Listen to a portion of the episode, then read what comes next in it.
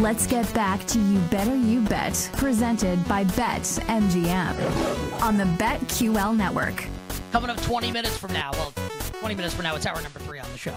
We will do player props in the AFC and NFC North as we celebrate football this week here on You Better You Bet with Nick Kostos and Will Brinson. Ken Barkley on vacation returns to the show coming up next Monday. So we'll talk Justin Fields passing props and rushing props, Justin Jefferson's receiving yards prop. How about Ja'Marr Chase, Tee Higgins, and the Cincinnati Bengals? We will do all of it coming up next hour here on You Better You Bet. Our pal Jason Sobel, Sirius XM PGA Tour Radio, will join us final hour in the Power Hour. Bets for the 3M Open. All of our bets for tonight in Major League Baseball and the Women's World Cup. I got to bet on the Yankees and Mets in the Subway Series. Spoiler alert.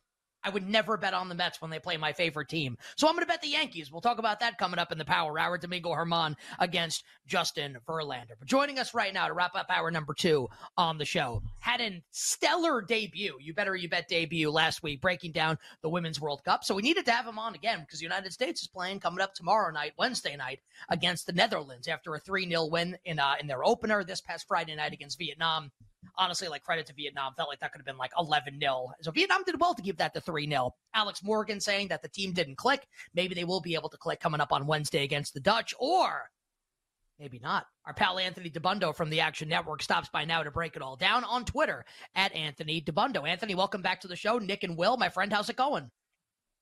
It's going well. Uh, the tournament has been really tough thus far with just the lack of action. We've we've had very few goals. It's been a underfest and some sloppy play. But hoping that you know now that we're entering the second match day for all these teams, that there's some more cohesion and we get some better attacking footy.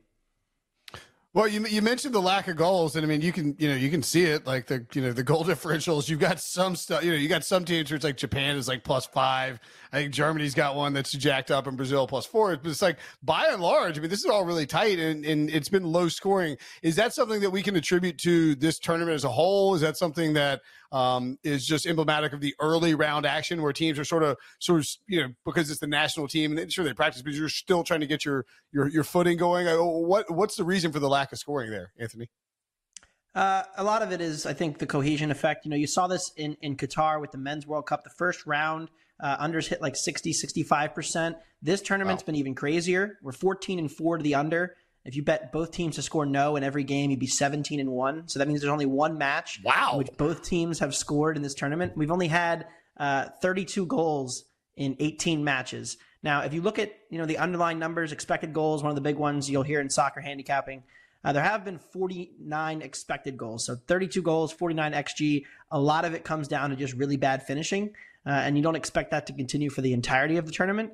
Uh, but you're also seeing teams pretty much shut it down. I mean, they, you know, Colombia last night went up 2 0 in the first half and pretty much just, you know, parked the bus for the second half, didn't do a ton uh, of risk taking. So uh, certainly game state's playing a role, but as these teams get more desperate, they have to open up more. I do expect more goals, and you're certainly seeing the market react. I mean, a lot of these totals have been getting steamed down for days. Uh, Colombia and South Korea last night opened two and a half, closed almost one and a half. So wow. you're seeing a ton of movement on the market toward the unders, the underdogs uh, of course, being correlated as well. Yeah, so even just looking at uh, our show sponsor, BetMGM, Japan, Costa Rica tonight, and obviously the numbers will be different at different sports books, but at BetMGM, the total's three and a half. Under is minus 185 for Japan and Costa Rica. Now, again, that's that's a BetMGM number. Maybe it's different elsewhere, but that's just a, a little interesting to Anthony's point. Um, Anthony, three goals for the United States um, in its opener on Friday night, a win against Vietnam. We'll circle back to tonight's games. I know you have a thought on Canada and Ireland um, coming up tonight or maybe like early in the morning, whatever. But it'll happen at some point in between now and when we're on the air on Wednesday, where the United States and the Netherlands will play on Wednesday night. The United States minus 140 to win in the 90, draw plus 250 at BetMGM. The Dutch plus 400 to steal an outright win in the 90 against the United States. Total sitting at two and a half. This one is juiced way under as well. What are your expectations for the United States and the Dutch on Wednesday night? Yeah, you know, if you'd hit the openers, you could have got some good value on that under. It's it's taken a lot of money as has most of the matches in this tournament. Uh, but I think the United States' first match was really interesting. You know, you have to credit Vietnam, like you said. You know, they they did fight hard and they defended the penalty area well. Uh, but you know, when you see the United States with 75% pass completion percentage in their first match, that's pretty alarming. Now they ended up with you know over four expected goals. Like you said, you know Rose Lavelle hits the hits the bar. Alex Morgan misses a penalty. They could have had four, five, six goals. Sophia Smith and Trinity Rodman uh, where their two best players brought the ball into the penalty area eight times via carries, which is ridiculously good uh, production from their wide players. But uh, yeah, the the pass completion in the midfield and kind of connecting the midfield to the top two strikers uh, wasn't great, and I think that that's something that's been a problem for the U.S. Women's National Team uh, in the last couple couple of years, where they really struggle to break down teams who are going to be more defensive. Now, that's not the Dutch's style. The Dutch are very much a uh, press and possess team. They want to have a lot of the ball. Their defense uh, can be a little bit shaky in a, in a lower block. So I think from a tactical perspective, maybe the U.S. has the edge. They are the more talented team. Uh, I'm lower generally than the market coming in on the Dutch here. They did have a, a pretty routine 1 0 win, another another match where early goal and then nothing happened for 80 minutes, uh, and they won 1 0 against Portugal. But overall, uh, no real betting interest for me unless I can get the Dutch at plus one, closer to about minus 110, 120. Right now, uh, that number is just a little bit too high for me, but if I can get that goal, uh, I will take the Dutch because I just don't really think the United States is firing on all cylinders. Alex Morgan had a really poor first game uh, from her underlying uh, numbers, only eight touches in the penalty area for her, which is surprisingly low given how much possession they had uh, in that first 65 minutes when she was on the pitch. So I have my question marks and my doubts, uh, but I would need a better number to play the Dutch. There are a few things in life that are more entertaining and enjoyable than waking up to sweat out some like some kind of gambling action. Like my preferred situation is Sunday, 5:30 a.m. British Open, and you're you're waking up with coffee and a, and pouring sweat because you've got like the leader and or you got you know some kind of matchup. But I'll settle for Canada and Ireland. I believe we're playing at 8 a.m. on uh is that on Wednesday? Is that right? 8 a.m. Yeah, tomorrow, tomorrow morning. Yeah. Yeah. So 8 a.m. tomorrow morning, you pop up, you get a little Canadian, you get the Canadians, you get the Irish, a traditional coupling like none other, right? Um, looks like a pretty close matchup, a, a expected low scoring game here, minus 210 on an under two and a half at BetMGM. Uh, do you like anything in particular in this game so people can enjoy a little sweat with their Irish Canadian breakfast? Poutine Yeah, I do. a- I do like Ireland uh, plus a half. I, the market's come down a lot here too, as well. Canada was as high as minus two hundred on Monday, but when the market moved toward the under, you're going to see the market move toward the underdog as well, expecting a lower event type game that really favors the underdog. But I think you know, coming into this tournament, Ireland had posted some really interesting uh, friendlies and World Cup qualifying results. They played Sweden twice, held them to two goals in total. They played the United States twice in America and held them to two non-penalty goals in uh, 180 minutes. So those were kind of performances that made you kind of bat your eye and say, wait a second, you know, is this Ireland defense a lot better than we think?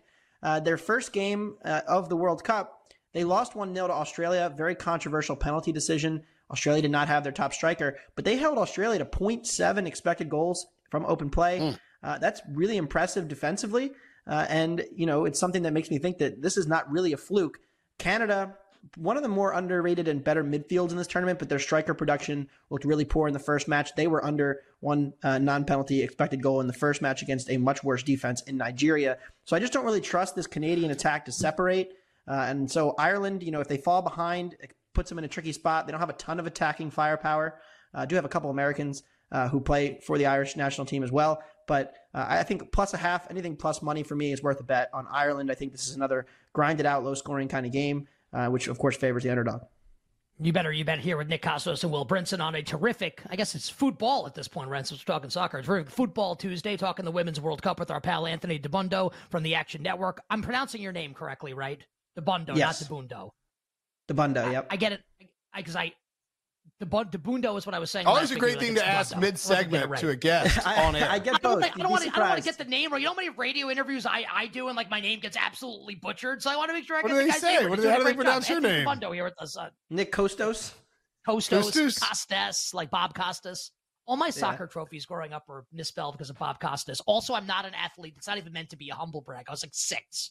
Everyone gets a trophy. Anyway, uh, Anthony, we were talking offline earlier, and you mentioned you had interest in betting a game coming up this weekend, and that is France and Brazil. And I know you were high on France coming into the Women's World Cup. We talked about it last week. France a nil-nil draw against Jamaica in its first game, while Brazil looking super impressive, shelling Panama 4-0 in its first game. Uh, France plus 155, Brazil plus 165, draw plus 225, total two and a half, and you guessed it, uh, juice towards the under. What about France and Brazil coming up on July 29th this weekend?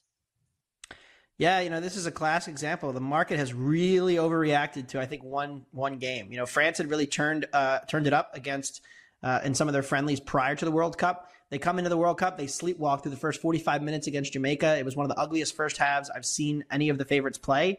And I'm sitting there, you know, I have a France ticket to win it all. And I'm like, this team, you know, they look just disinterested. Uh, the second half was much more what I expect to see from France.